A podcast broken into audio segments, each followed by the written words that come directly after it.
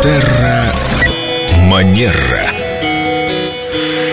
Давайте вспомним визитку Пушкина. Здравствуйте, Виктория. И Здравствуйте. Денис проснулся. Денис, Да, что как-то там так было прихожу на- в себя. Написано. На визитке Пушкина я не Номер был лично телефона, имейл, знаком с сайт Александром Сергеевичем. Пушкина. Да, может быть, там был номер его табельного оружия, пистолета, Нет, с которым... на самом деле у него было написано только Пушкин, и все, этого было достаточно. Конечно, безусловно. Ну, Да. об этом знают все. Кроме меня и Виктории, Спасибо, что которая у нас в выслушали. гостях. Э, Виктория, здравствуйте. Не о литературе, а об этикете сегодня с вами будем говорить. Вернее, говорить будете вы. Визитки на повестке дня. Да, и есть несколько правил хорошего тона, которые позволят вам сделать ваши визитками не только полезными, но и актуальными.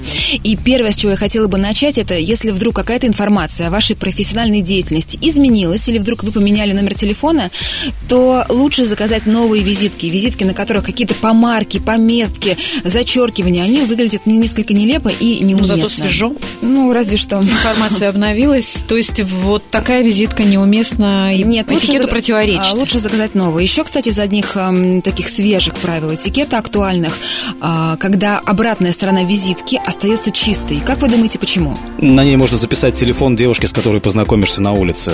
Не нося с собой ежедневник, я делал так постоянно. А, принято, Денис, Елена, ваши варианты? У меня вообще там QR-код на обратной стороне визитки. Я теперь думаю, зря я это сделала. Ну, смотрите, например, один из вариантов, как вы можете использовать, как человек, которому вы вручаете э, визитную карточку свою, он может сделать несколько пометок, например, где вы познакомились и какую-то особенность, ну, например, чем вы занимаетесь, которую он хотел бы сохранить для, например, своего дальнейшего Ну, а контакта. вообще-то, мне кажется, визитки вчерашним днем. Мне кажется, всё Безусловно, меньше людей ими безусловно. пользуются. Я хотел сказать, в эпоху соцсетей зачем нужны визитки, когда любого из нас можно найти э, в одной из соцсетей буквально одним кликом.